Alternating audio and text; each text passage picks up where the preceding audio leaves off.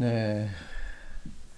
이렇게 계속 온라인으로 언제까지 하게 될지 오늘 아, 요즘에 이제 그 정부 발, 발표들을 보니까 아, 정말 불투명한 것 같아요. 특히나 저희 교회는 뉴욕 맨하탄에 있고 아, 이 핫플레이스이기 때문에 아, 핫스팟이고 또 여전히 아, 그 여러 개그 일곱 가지 기준 CDC가 내놓은 기준에 한참 모자라기 때문에 아, 이 여러 명이 모이는 이런 모임이 가능한 것은 아마도 어, 굉장히 우리가 처음에 생각했던 것보다 어, 훨씬 더 오랜 시간이 걸린 후에나 어, 가능할 것 같습니다. 아, 제가 보기에 그 일단 정부에서 교회를 그렇게 어, 교회는 오픈해도 된다고 지금도 오픈해도 된다는 식으로 약간 불분명하게 말을 해놨더라고요. 그렇지만 10명 이내로 모이고 뭐 그 방역 수칙들을 다 지키면 뭐 10명 이내에서 모일 수 있다 이렇게 얘기를 하고 있는데 아, 저희가 뭐 건물도 없고 하기 때문에 그런 방역 수칙을 우리가 그거를 다 하는 것 자체가 거의 어, 쉽지가 않고 어, 그렇게 오픈한다고 하는 것도 사실상은 어, 교회 자체를 미국에서는 열지 못하게 한다는 게 굉장히 정치적으로 큰 그 어떤 그들에게 악영향을 끼칠 수 있기 때문에 다들하는 말을 못 하고 있는 것 같은데 아, 사실상은 어, 우리가 피부로 느끼는 어, 안전하게 만날 수 있게 되는 그 시기는 아마도 어, 좀 더 시간이 필요할 것 같습니다. 여러분들이 어, 계속해서 기도를 해주시고, 네, 뭐 교회만의 문제가 아니라 지금 직장에 못 나가고 있는 모든 분들이 다 지금 마찬가지죠. 그래서 실제로 락다운 자체가 풀린다고 하더라도 이게 정말 우리가 아, 실감할 수 있는 안전함을 느낄 정도가 되려면은 아직 많이 남은 것 같습니다. 그래서 여러분들이 어, 많이 힘드실 텐데, 야, 이럴 때 답답할 때, 특히 날씨가 너무 좋으니까 더 답답할 수 있는데, 어, 서로 이럴 때일수록 기도도 많이 해주고, 더 위로도 많이 해주고, 또 이런 시간에 정말로 다른 그런 미디어들에 너무 많이 이렇게 이 취해 있지 말고, 이 하나님 말씀에 더 집중하고 또 좋은 신앙 서적들 이런 기회에 좀 더 읽고 하는 것이 우리의 마음에 안정과 평안을 줄 것입니다. 그냥 세상 사람들과 똑같은 방법으로 이 시간을 지나려고 하지 말고 아, 이 시간의 의미에 대해서 좀 더 많이 생각해 보면 좋을 것 같습니다. 네. 오늘 그 본문도 역시 그 이렇게 지역 이름들이 많이 나왔죠. 지역 이름들이 계속 나오고 있는데 아, 전에 우리가 그 요단 동쪽에 있는 두 개 반 지파에 대해서 그 지파가 어떤 게 문제였는지 이런 것들을 살펴봤는데 오늘 그 지파에게 에, 땅을 나눠주는 장면을 어, 떻게 보면 시간을 이 거슬러 올라가서 지금 모세 시대 때 일어났던 것을 지금 말해주고 있죠. 이 성경은 그러니까 지금 시대 순으로 돼 있다기보다는 지금 여기서부터는 그 땅의 그 땅 분배를 어떤 기준으로 해서 이렇게 지금 시간을 지금 그 앞으로 갔다 뒤로 갔다 하는 거예요. 지금은 먼저 가나안 밖에 있는 그 땅이 어떻게 나눠졌는지에 대해서 어떻게 그 두 개 반 지파를 나눠줬는지에 대해서 그거를 지금 이제 어, 보여주고 있는 건데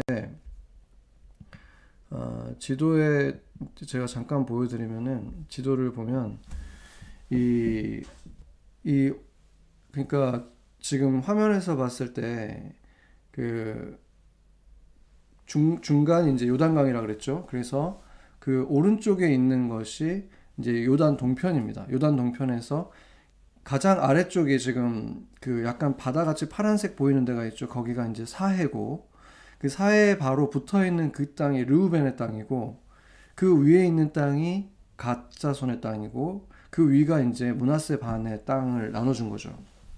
그러니까 특징이 뭐냐면 그 지금 서쪽 땅은 아직 흰 부분이 굉장히 많잖아요. 그러니까 차지해야 될 땅이 굉장히 많이 있는 거고 이 땅은 이미 사실은 모세 모세 때 이미 차지한 땅인 거예요. 그렇기 때문에 여기는 어, 조금 더 넓어지긴 모, 문하세 쪽이 조금 더 넓어지는 일들이 있긴 있지만 거의 이 땅은 이미 차지한 땅이었던 거죠. 그러니까 어떻게 보면은 이제 그것이 가장 그 매력적인 부분이 될 수 있는 거죠.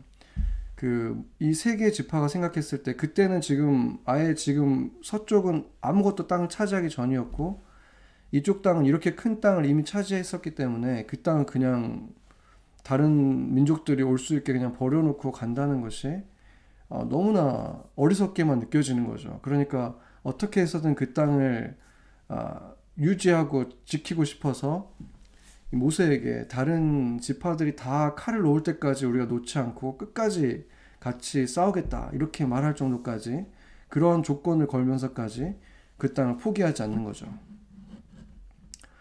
그래서 그, 그 땅을 이제 그렇게 강하게 요구를 했고 모세가 꾸짖었음에도 불구하고 다시 찾아와서 그런 조건을 더, 더 좋은 조건을 내밀면서 그 땅을 꼭 우리에게 달라고 이제 부탁을 해서 모세가 결국에는 그들의 그 부탁을 받아들입니다.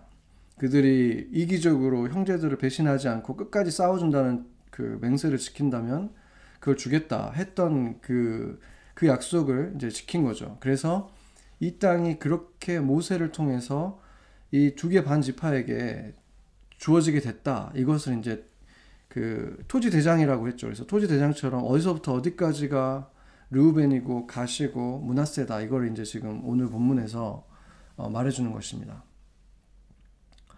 그런데 그 그때도 말했지만 모세가 그들이 처음에 와가지고 이 땅을 달라고 했을 때 굉장히 꾸짖으면서 디테일하게 뭐가 너네들의 이런 마음이 얼마나 악한 것이고 그것에 아, 그것으로 인해서 이 이스라엘 전체가 이렇게 위험에 빠졌었던 얘기까지 해주면서 그들에게 경고했다는 것을 통해서 보여준 것이 뭐였습니까? 모세도 전혀 생각지도 못했던 그런 주장을 걔네, 그들이 한 것이죠. 이 두 개 반지파가.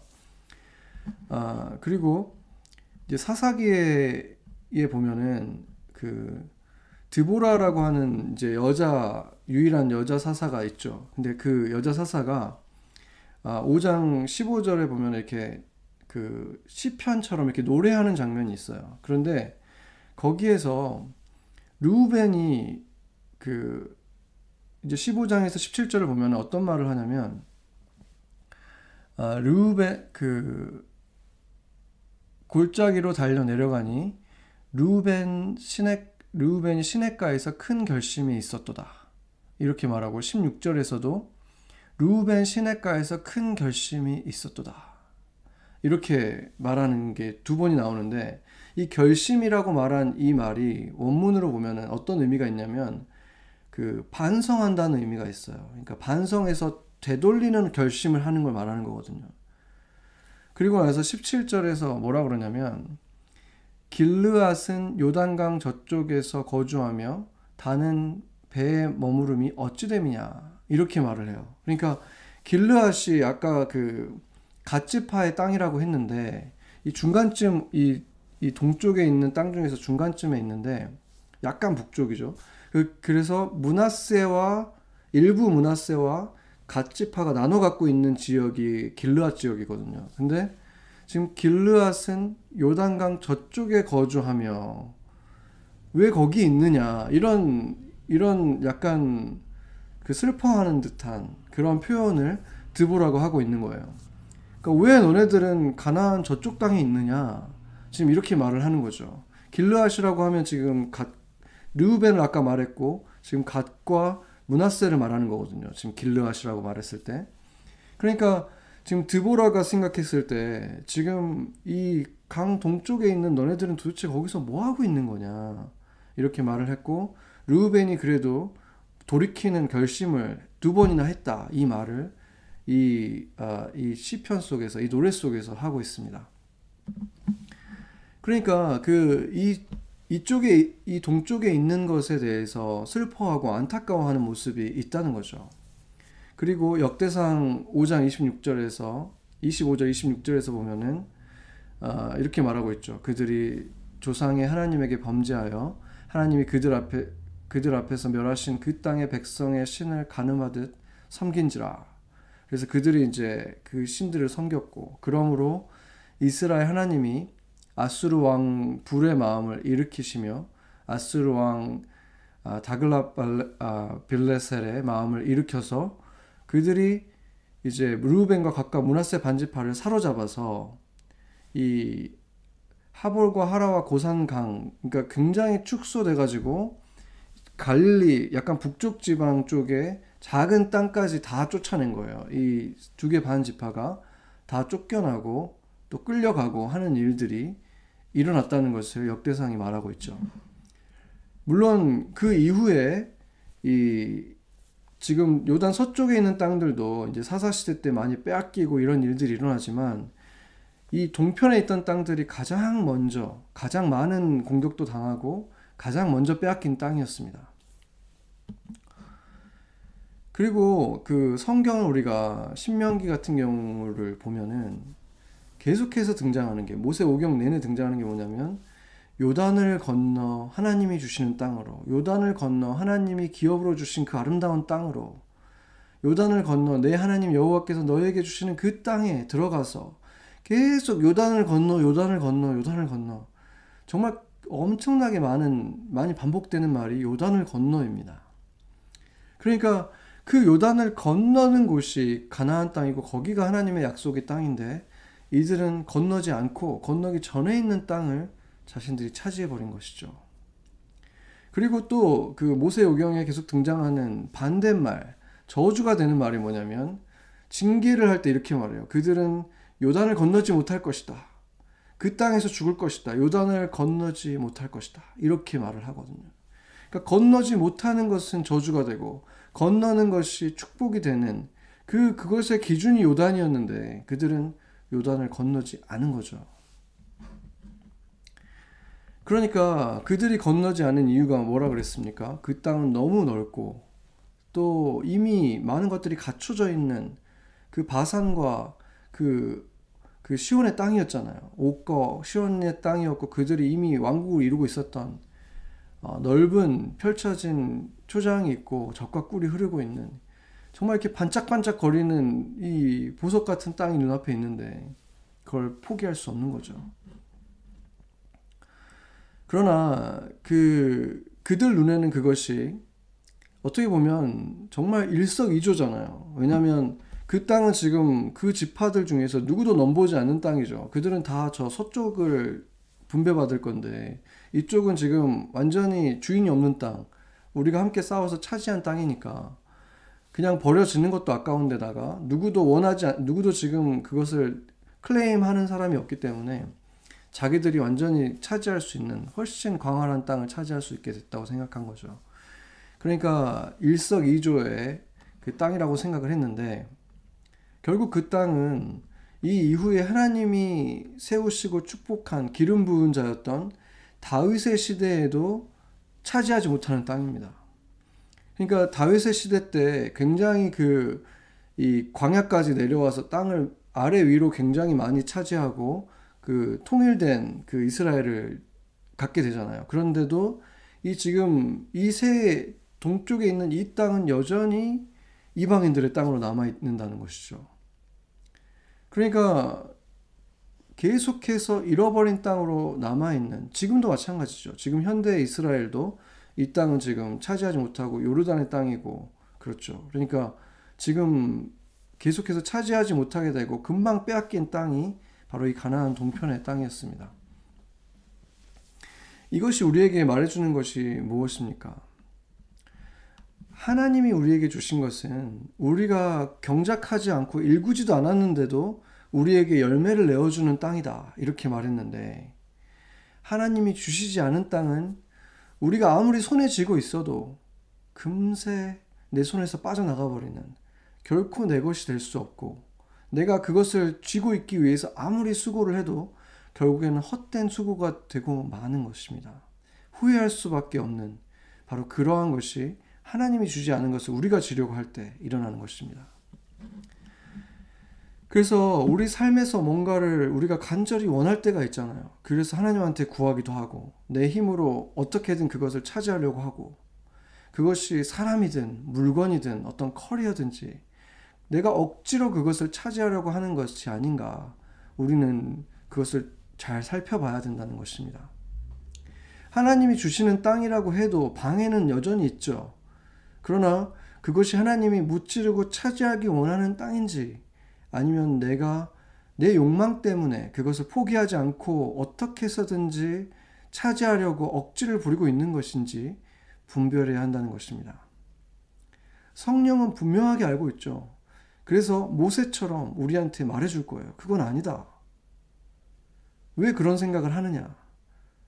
그때 우리가 어떤 결정을 하겠습니까? 어떻게 해서든 설득시켜서 그것을 통해서 나쁜 열매를 맺지 않을 거라고 계속 설득을 해서라도 결국 그것을 포기하지 않고 붙들 것인지 아니면 하나님이 그렇게 말씀하실 때 순종하면서 내려놓을 것인지 그것이 이들처럼 고집을 부릴 것인지 내려놓을 것인지 결정해야 된다는 것이죠. 그러나 아무리 진짜같이 보여도 진짜보다 더 좋아 보여도 가짜는 여, 여전히 가짜라는 사실을 우리가 기억해야 되는 것입니다. 세상에 보면은 그 진, 가짜가 더 진짜 같이 보이는 일들이 정말 많죠. 예를 들면 어떤 범죄할 사람이 경찰 옷을 입고 그 경찰 흉내를 내면서 뭐 배지를 대충 달고 모자를 삐뚤게 쓰고 가겠습니까? 정확하게 다르고 배지도 하고 명찰도 하고 모자도 정확하게 쓰고 있겠죠. 그렇기 때문에 가짜가 더 진짜처럼 보일 때가 너무나 많다는 것입니다. 그래서 우리가 우리 인생에 너무나 중요한 것들, 배우자라든지 직장이라든지 집을 찾는 거라든지 그래서 그런 것들을 구할 때 진짜 같이 보인다고 할지라도 가짜일 수 있다는 사실을 우리가 기억하고 내가 억지스레 이것을 움켜쥐고 있는 것이 아닌가. 내 욕망인 것은 아닌가. 그것을 우리가 분별해야 되는 것입니다. 그리고 대부분의 경우 우리 스스로가 기도하면서 이미 알고 있죠. 예배 드릴 때, 기도할 때 내가 지금 억지로 붙들고 있다는 것을 우리 스스로가 가장 잘 알면서도 놓지 못할 때가 너무나 많은 것입니다. 그렇기 때문에 우리가 붙들고 있을 때 우리에게 주어지는 게 무엇입니까? 초조해지고 불안하고 더 이렇게 anxious해지는 거죠. 그러나 하나님께서 내게 약속해 주신 땅은 우리가 서두르지 않고 내가 불안해하지 않아도 내가 붙들려고 억지를 부리지 않아도 결국에는 내게 돌아올 것이기 때문에 마음에 평안을 준다는 것이죠. 그래서 우리가 물론 실수로 선택을 하고 붙들었다가 억지로 붙들었다가 후회도 하고 회개도 하고 이런 일들을 크리스찬들도 겪을 수 있고 우리 인생에 많이 겪었죠.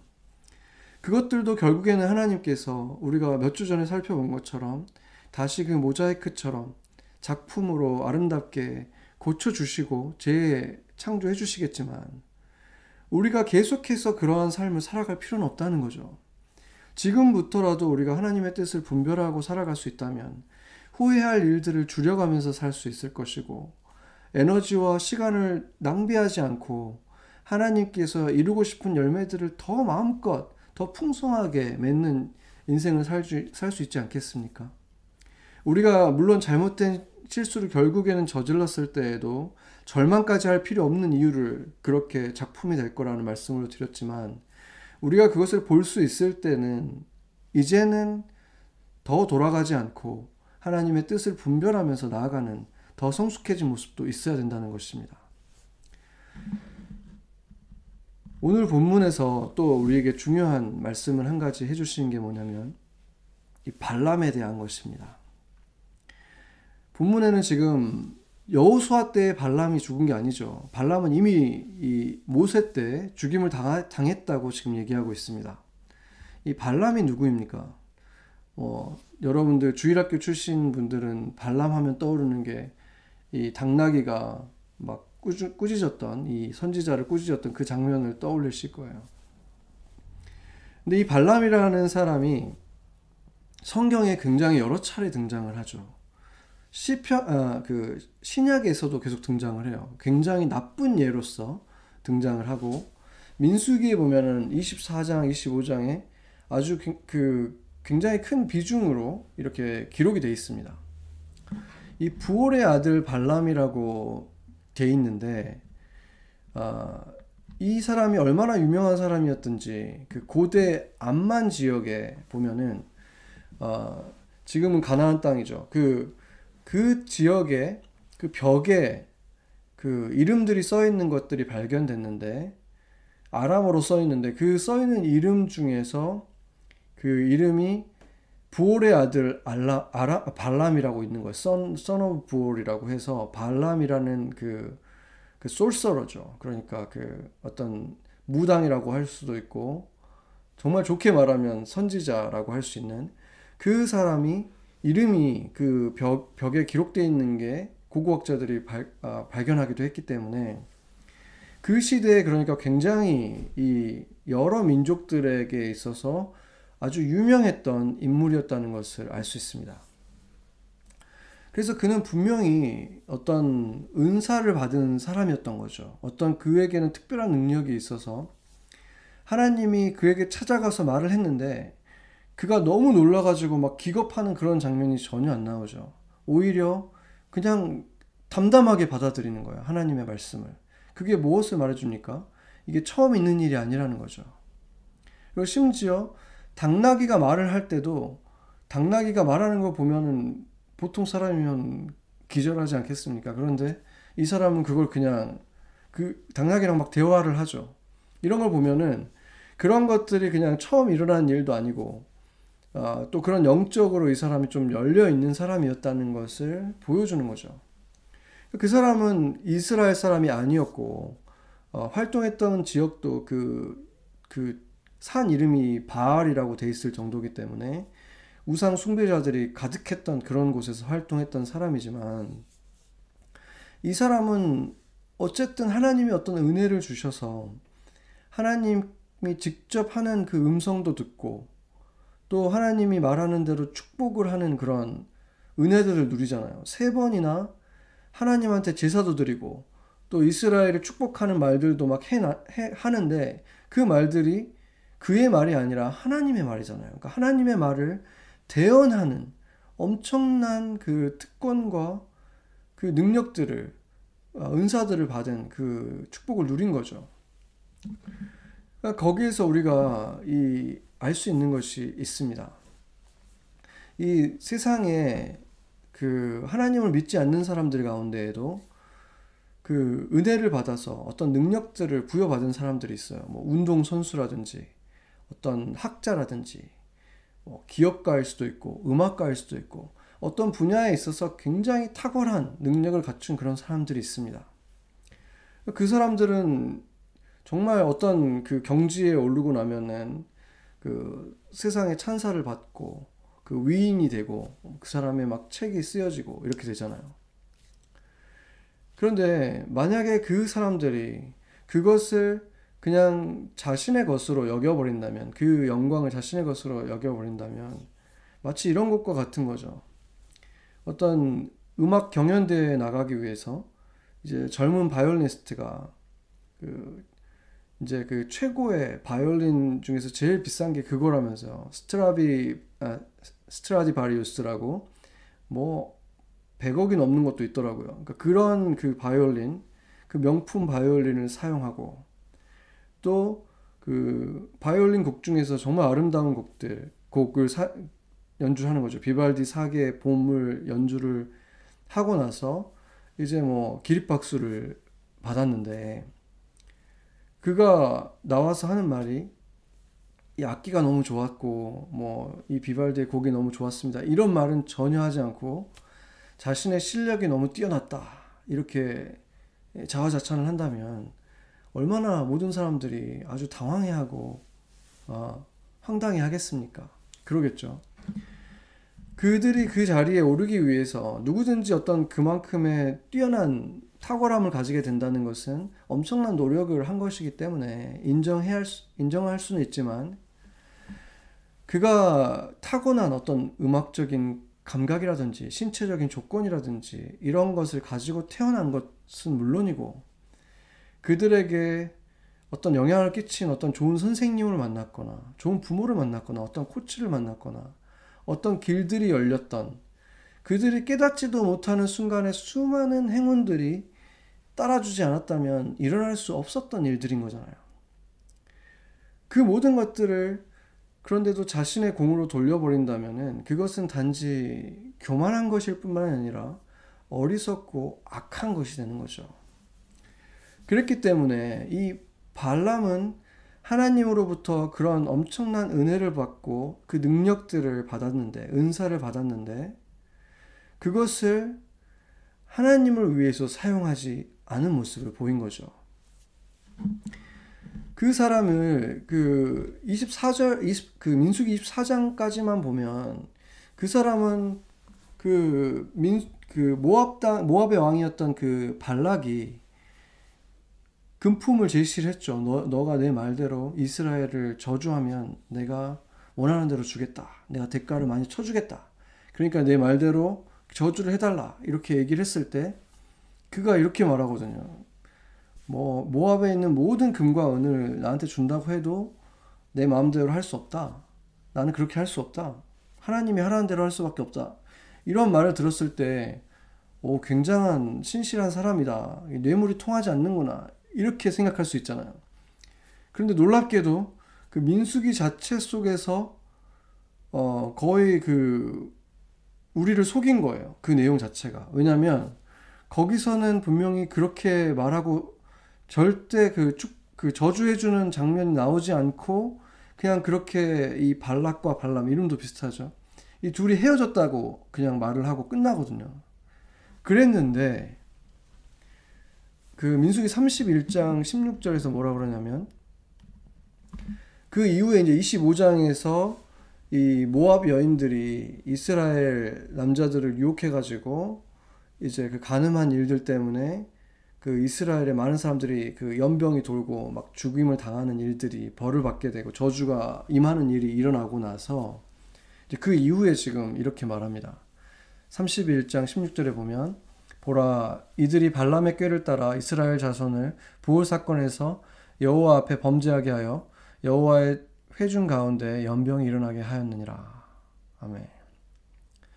여기서 지금 뭐라 그러냐면 발람의 꾀를 따라서 했다. 이렇게 말을 하는 거예요. 그러니까 발람이 이렇게 하라고 알려줬다는 거죠. 근데 그 알려주는 장면은 나오지 않기 때문에 어떤 식으로 알려줬는지를 알 수는 없죠. 그런데 그 사람들이 보는 앞에서는 제사 드리는 것, 그리고 이스라엘 축복한 것, 이 모든 것이 하나님이 원하는 대로 다 한 거죠.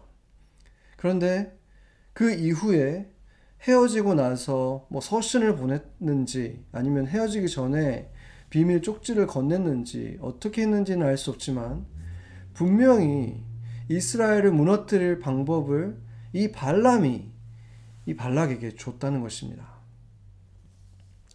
이것을 보면은 아주 놀라운 사실을 알 수 있는데 이 발람이라는 사람은 하나님의 음성도 들었는데 동시에 사단의 음성도 듣는다는 거죠. 그들은 도저히 말로써 저주하거나 군사력으로 싸워서 이길 수가 없으니까 미혹을 해서 여인들을 보내서 그 지금 이스라엘이 그렇게 그 군사적으로는 단단하니까 이길 수가 없으니까 포로로 잡고 있는 그 여인들을 여인들에게 노예처럼 있는 그 여인들을 사용해서 어, 미혹해라. 그렇게 한 거죠.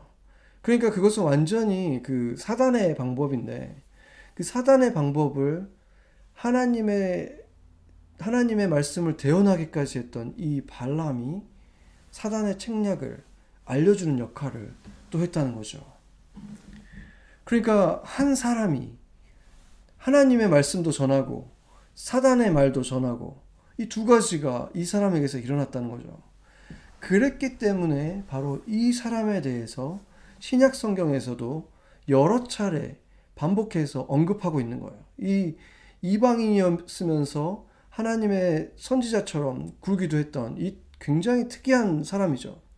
이 사람에 대해서 아주 무서운 경고를 하면서 베드로가 얘기를 하는데 제가 이제 축약해서 얘기를 하자면 베드로후서 2장 15절에 이렇게 말하죠. 그들이 바른 길을 떠나 미혹되어 보올의 아들 발람의 길을 따른다.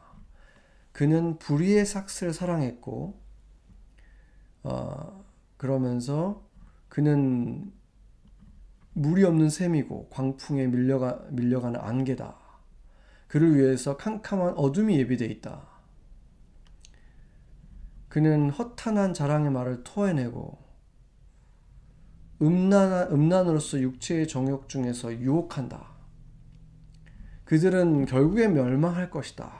이렇게 말을 하고 있고 20장에 보면은 어, 만일 그들이 우리 주 대신 구주 예수 그리스도의 예수 그리스도를 알므로 세상의 더러움을 피한 후에 다시 그 중에 얽매이고 지면 그러니까 이기지 않고 이제 지면 그러니까 이긴다의 반대말로 지면 그 나중에 형편이 처음보다 더 심하리니 이렇게 말하는 거죠.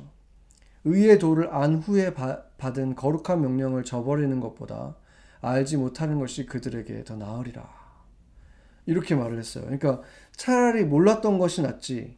하나님을 알았고 예수 그리스도를 알아놓고 그 명령을 저버리고 하나님을 알았고 그 은혜를 받아놓고 떠나고 그 죄 속에 다시 빠져드는 것은 굉장히 심한 말을 하는데 22절에 뭐라 그러냐면 참된 속담에 이르기를 개가 그 토하, 토하였던 것에 돌아가고 돼지가 씻었다가 더러운 구덩텅이에 도로 누웠다 하는 말이 그들에게 응하였다 이렇게 말을 합니다. 그러니까 그 배교자들에 대해서 말을 하면서 이 발람을 얘기하는 거죠. 개가 토했던 것을 다시 먹고 몸을 씻어줘도 돼지는 다시 그 이 더러운 곳에 뒹구는 것과 똑같다. 그러니까 이 이방인이면서도 선지자처럼 하나님의 음성을 들었을 뿐만 아니라 하나님 말을 대언하기까지 했죠. 하나님의 은혜를 받았고 하나님의 축복을 직접 선포했어요. 지금도 그 24장에 그 이스라엘에게 이 발람이 한 말이 사실은 그리스도인들에게도 축복이 되는 말들이에요. 우리에게도 적용되는 축복의 말들을 이 발람이 했어요. 그런데 그, 그, 그, 거기까지만 보면은 그 동시대의 사람이 누가 있었습니까? 그런 똑같은 은혜를 받고 축복의 말을 선포했던 사람이 모세잖아요.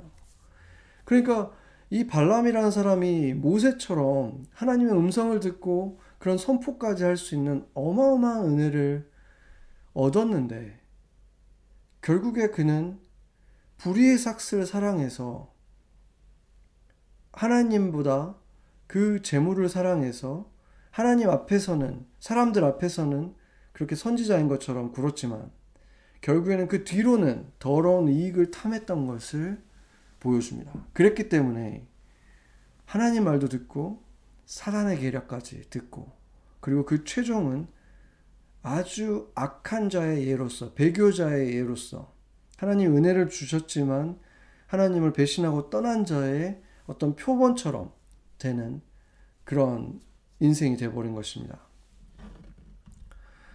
그러고 보면은 이 구약 시절에 하나님께서 어떤 굉장히 어떤 큰 모멘텀을 가졌던 인물들이 있죠.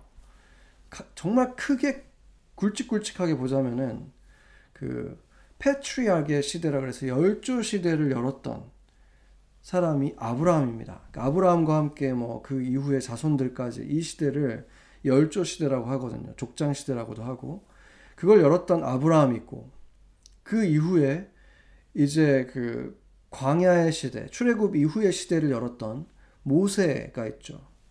그리고 이제 가나안에 들어가서 약속의 땅을 차지한 여호수아의 세대가 있다고 할 수 있습니다.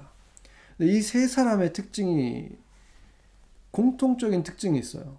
이 세 사람이 어떤 사람들이냐면 돈을 밝히질 않아요. 돈에 욕심이 전혀 없어요.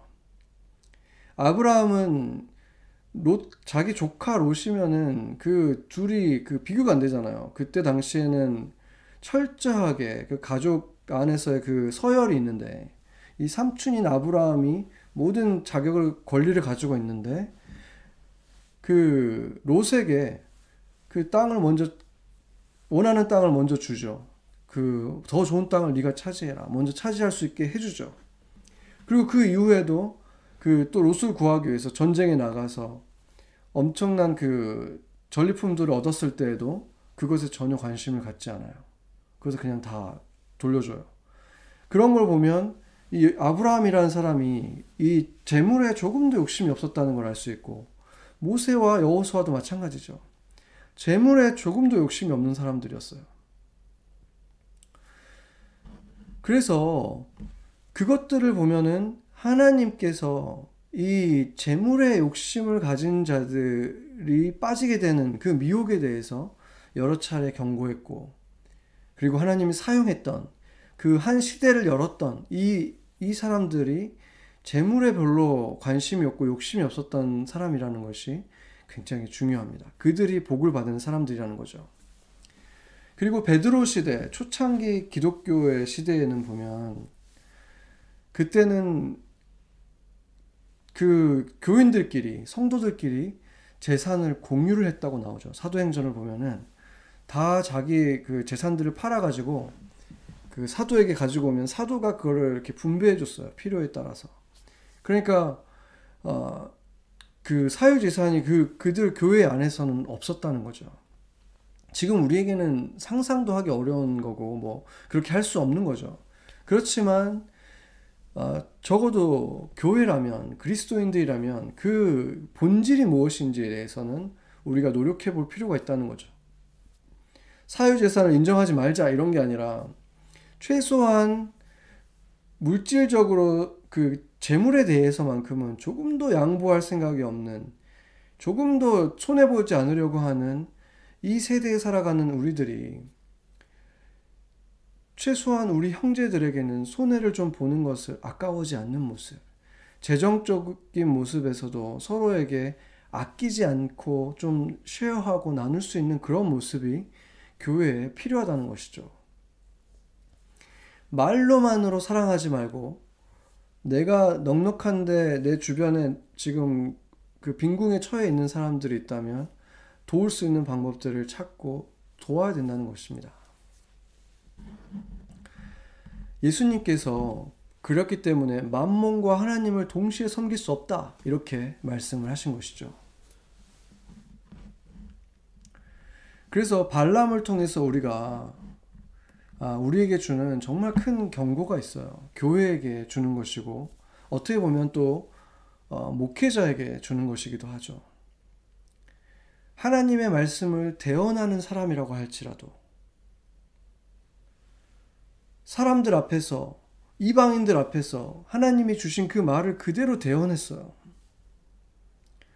우리 모두가 레위 지파라고 했기 때문에 모든 그리스도인들에게 해당하기도 하고 온 교회 또 목회자에게도 특별히 또 해당하는 것이기도 한데 이렇게 사람들 앞에서 교회 앞에서 하나님의 말씀을 대언하는 그 축복을 하나님이 마우스피스처럼 사용하셔서 그렇게 한다고 할지라도 그 영혼이 하나님 앞에 올바로 서 있지 않을 수 있고 도구로 쓰임 받았을 뿐이고 그의 구원과 상관없는 그냥 그 도구로서의 역할밖에 하지 않은 이런 반란 같은 자가 있다는 사실에 대해서 우리가 가볍게 생각해서는 안 된다는 것입니다. 그래서 요한계시록에 보면은 이런 2장 14절 16절 제가 읽겠습니다. 그러나 내게 두어 가지 책망할 것이 있나니 거기 내게 발람의 교훈을 지키는 자들이 있도다.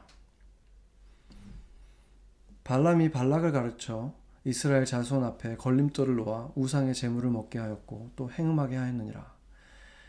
이와 같이 내게도 니골라 당의 교훈을 지키는 자들이 있도다. 그러므로 회개하라. 그리하지 아니하면 내가 내게 속히 가서 내 입에 검으로 그들과 싸우리라. 아멘. 굉장히 무서운 말이죠. 그 교회 안에 이런 자들이 있다. 이렇게 말을 하고 있죠. 아, 니골라 당의 교훈이 무엇인지에 대해서는 여러 의견이 있지만 여기에서 말하는 것이 분명한 건 뭐냐면 발람과 같은 자가 니골라 당이라고 말한 거예요.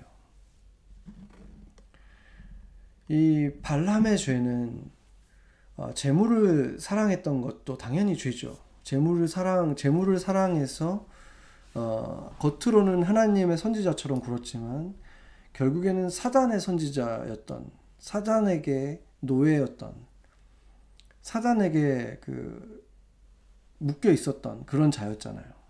사단의 말을 들었던 자. 그러한 그두 두 가지 이중적인 모습을 가지고 있었던 있는 사람들이 있다는 거죠. 그게 목회자든 성도든 누구든지 간에 겉으로는 누구보다도 하나님의 축복을 선포하기까지 하는 그런 자리에 있지만 실제는 그의 삶은 사단, 사단의 말을 들을 때가 더 많다는 것이죠. 그게 바로 니골라당입니다. 그리고 그것은 재물을 사랑한 것과 굉장히 밀접한 관계를 가지고 있다는 것입니다. 사람의 눈은 속일 수 있어도 하나님의 눈은 속일 수가 없는 것이죠. 가짜를 진짜처럼 포장해서 속였던 것이 최초에 한 것이 누구였습니까? 사단이었죠. 사단이 에덴 동산에서 처음에 했던 것도 똑같은 것입니다. 반란과 같이 하지 말아라. 이런 말들이 신약 성경에 계속 등장, 유다서에도 등장하고 발람이란 말을 굳이 그대로 사용하진 않지만 한 셈에서 축복과 저주가 날 수 없다. 단맛과 짠맛 아, 낼 수도 없다. 이렇게 말했던 것이 쓴맛을 낼 수 없다라고 말했던 것이 야고보서죠. 그러니까 이 계속해서 반복해서 말하는 것이 어떻게 그럴 수 있느냐? 어, 그럴 수 없다라고 계속해서 하나님이 경고하는 그런 말이 이 교회에 주어지고 있다는 것입니다. 이렇게 베드로후서, 유다서, 야고보서, 요한계시록에까지 이 두 가지 모습, 이중적인 모습이 너희에게 있어서는 안 된다라고 그냥 어느 정도 경고 정도 하는 게 아니라 이렇게 무섭게 얘기하고 있다는 것은 그리고 이 신약 성경에 반복적으로 등장하고 있다는 것은 이것이 마지막 시대에 교회에 일어나는 큰 문제라는 사실을 지금 이 경각심을 우리에게 주는 것입니다. 그러고 나서 정말로 이 시대에 일어나고 있는 미국이나 한국이나 아, 교회에서 일어나고 있는 일들을 보면 아, 저도 너무 부끄럽고 가슴이 아플 때가 많고 말씀을 준비하면서도 아, 저 스스로에 대해서도 굉장히 회개하는 마음이 많이 들었고 또 목회자 한 사람으로서 책임감도 많이 느꼈고 정말 두려운 마음도 굉장히 많이 들었어요. 뭐 그 기업들은 저리 가라 하는 온갖 비리의 온상이 돼 있는 대형 교회들은 말할 것도 없고 작은 교회들도 몇 푼을 아끼거나 더 해보려고 어, 탈세와 편법을 하는 것이 일상화되어 있습니다. 그런 것들, 그, 그런 것들이 정말 사소한 것에서부터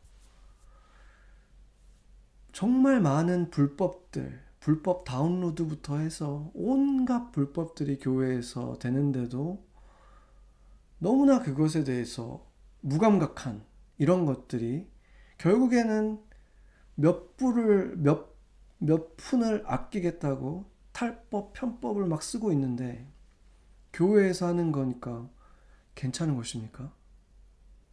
이런 일들이 너무 많이 일어나고 있다는 것입니다. 바로 그것이 한 입으로는 한, 하나님을 찬양하면서 뒤돌아서면은 사단의 말을 따라서 삶을 살아가고 있는 이 이중적인 반람 같은 모습이 이 교회들에 너무나 자연스럽게 지금 스며들어 있는 그것이 깨달아져서 정말 가슴이 되게 무겁고 힘들었어요. 이 말씀을 준비하면서도. 이것이 정말로, 어, 이 세상, 세상에서 일어나는 것을 우리가 지금 손가락질 할 어, 권위조차 우리가 갖지 못한다는 거죠. 우리의 이런 모습이 있다는 걸 보면. 생각을 해보세요. 레위 지파가 그 각 지파별로 흩어져서 어떤 모습, 어떻게 해야 된다는 것입니까? 결국에는 삶을 살아갈 때도 다른 사람들은 어쨌든 사유 재산이 있고 자기들 산업이 있을 수 있으니까 어쨌든 이득을 추구하면서 살아가겠지만 레위 지파는 자기 재산을 가질 수가 없는 사람들이니까 최대한 어쨌든 하나님이 먹이는 대로만 살아가고 그러면서 거룩한 삶이라는 것이 무엇인지 본을 보이고 그 사람들이 찾아와서 영적인 질문들을 할 때 그들에게 답을 해주고 자신들이 답을 알 수 없을 때는 하나님께 물으라고 했죠. 하나님 앞에 묻고 또 그들이 제사를 준비할 수 있게 도와주고 또 판결을 내려주고 이 모든 것들 재판을 내려줄 역할이 거룩함을 지켜야 될 것이 이 레위한테 있는데 만약에 이 레위들이 이 불법으로 어떤 뇌물을 받고 재판을 내리고 사유 재산은 몰래 어디다가 챙기고 이런 모습들을 계속 가졌다면 그들이 권위를 가질 수가 있었겠습니까? 누가 그, 그들의 말을 듣고 그들의 영적 권위를 인정해 줬겠습니까? 레위 지파가 이렇게 흩어져 버리고 실제로 그냥 존재 가치가 사라져 버린 데는 당연히 그런 일들이 있었을 것이라는 것에 대해서 우리가 아, 예측할 수 있는 것이고 그리고 그것은 나중에 그 사사기에 보면은 어떤 한 레위 청년이 등장하잖아요. 미가의 집에서 미가라고 하는 아주 악한 또 인물의 집에서 그 집안의 제사장 역할을 해주는 이 레위 청년의 모습을 보면 하나님을 따라서 살아가는 모습이 아니라 결국에는 자기를 먹여주는 그 미가를 위해서 제사장 역할을 하고 그러니까 그런 일들이 이 레위들한테 일어났었다는 것을 보여주는 것이죠. 바로 레위들이 올바로 살아가지 않을 때, 레위들이 욕심을 부리고 발람처럼 살아갈 때, 그 사회가 그렇게 되어가는 것은 너무나 당연한 것이라는 것입니다. 모든 사람이 예수님을 주로 모시고 교회에 나와야 된다는 것은 아니지만, 그렇지 않더라도 레위들이 올바로 서 있고 교회가 올바른 모습으로 세상에 환한 빛을 비춘다면 세상은 그런 교회들이 남아있기 때문에 그렇게 악한 곳까지 떨어지진 않을 수 있다는 거죠. 그들이 가지고 있는 그 common sense라는 곳에까지 크리스찬들이 영향을 끼칠 수가 있다는 것입니다. 그들이 정말로 올바른 모습으로, 거룩한 모습으로 이중적인 삶을 살지 않고 그 올바른 레위의 모습으로 살아갈 때 그렇게 될 수 있다는 것입니다.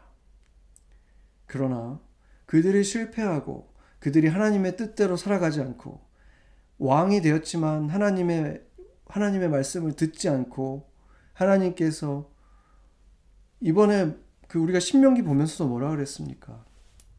금과 은을 많이 쌓지 말고 많은 아내를 두지 말고 이렇게 분명히 경고했는데 다윗이 하나님의 뜻에 굉장히 많은 것이 합해 있던 사람이지만 많은 아내를 뒀죠. 어마어마하게 많은 아내를 뒀습니다. 그 결과가 무엇입니까? 결국에는 자신의 친아들에게 욕보임을 당하고 쫓겨나고 그때 그 다윗에게 돌을 던지면서 이 비판을 가할 때 다윗이 뭐라 그랬습니까? 사무엘 하 16장에 보면 10절에 이렇게 말합니다. 그 저주하는 자들을 이제 옆에 있던 이 자신의 장군들이 목을 베버리겠다 이러니까 이렇게 말하죠. 그가 저주하는 것은 여호와께서 그에게 다윗을 저주하라 하심이니 내가 어찌 그리하였느냐 할 자가 누구겠느냐 이렇게 말하죠. 그러니까 그가 나한테 저주하는 것은 여호와 하나님께서 하라고 해서 하신 것일 수도 있는데 내가 어찌 하지 말라고 할 수 있겠느냐. 다윗이 지금 회개하고 있는 것이죠.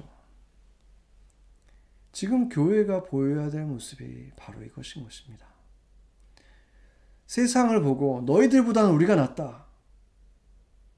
이렇게 따질 때가 아니라 이 똑같은 얘기를 해야 될 때라는 것입니다.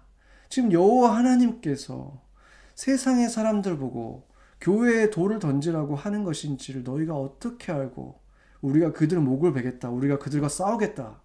하는 얘기를 어디서 하느냐? 내 자신을 봤을 때 다윗은 자신을 지금 돌아보고 있는 거잖아요. 다윗이 문제가 많았지만 가장 잘한 거가 회개라고 했죠. 금세 하나님이 깨닫게 하면 돌아서는 자, 회개하는 자였다는 거예요. 지금 교회가 보여야 되는 모습도 바로 그것입니다. 한국 교회든 미국 교회든 그곳의 그리스도인들이든 그곳의 목회자든 지금 우리가 들어야 되는 것은 우리가 바라봐야 되는 것은 우리 안에 발람의 모습은 없었는가? 이중적인 모습이 어느새 당연한 그리스도인들의 모습인 것처럼 자리 잡고 있지 않았는가? 그것을 생각하면 정말 마음이 너무 무겁고 정말 이 가슴이 아플 정도였어요. 이중적인 모습이 너무나 당연한 그리스도인들의 세대, 교회의 세대에 우리가 살았기 때문인 것입니다. 오늘 우리가 기도할 때 그것에 이 문제에 대해서 같이 많이 기도했으면 좋겠습니다.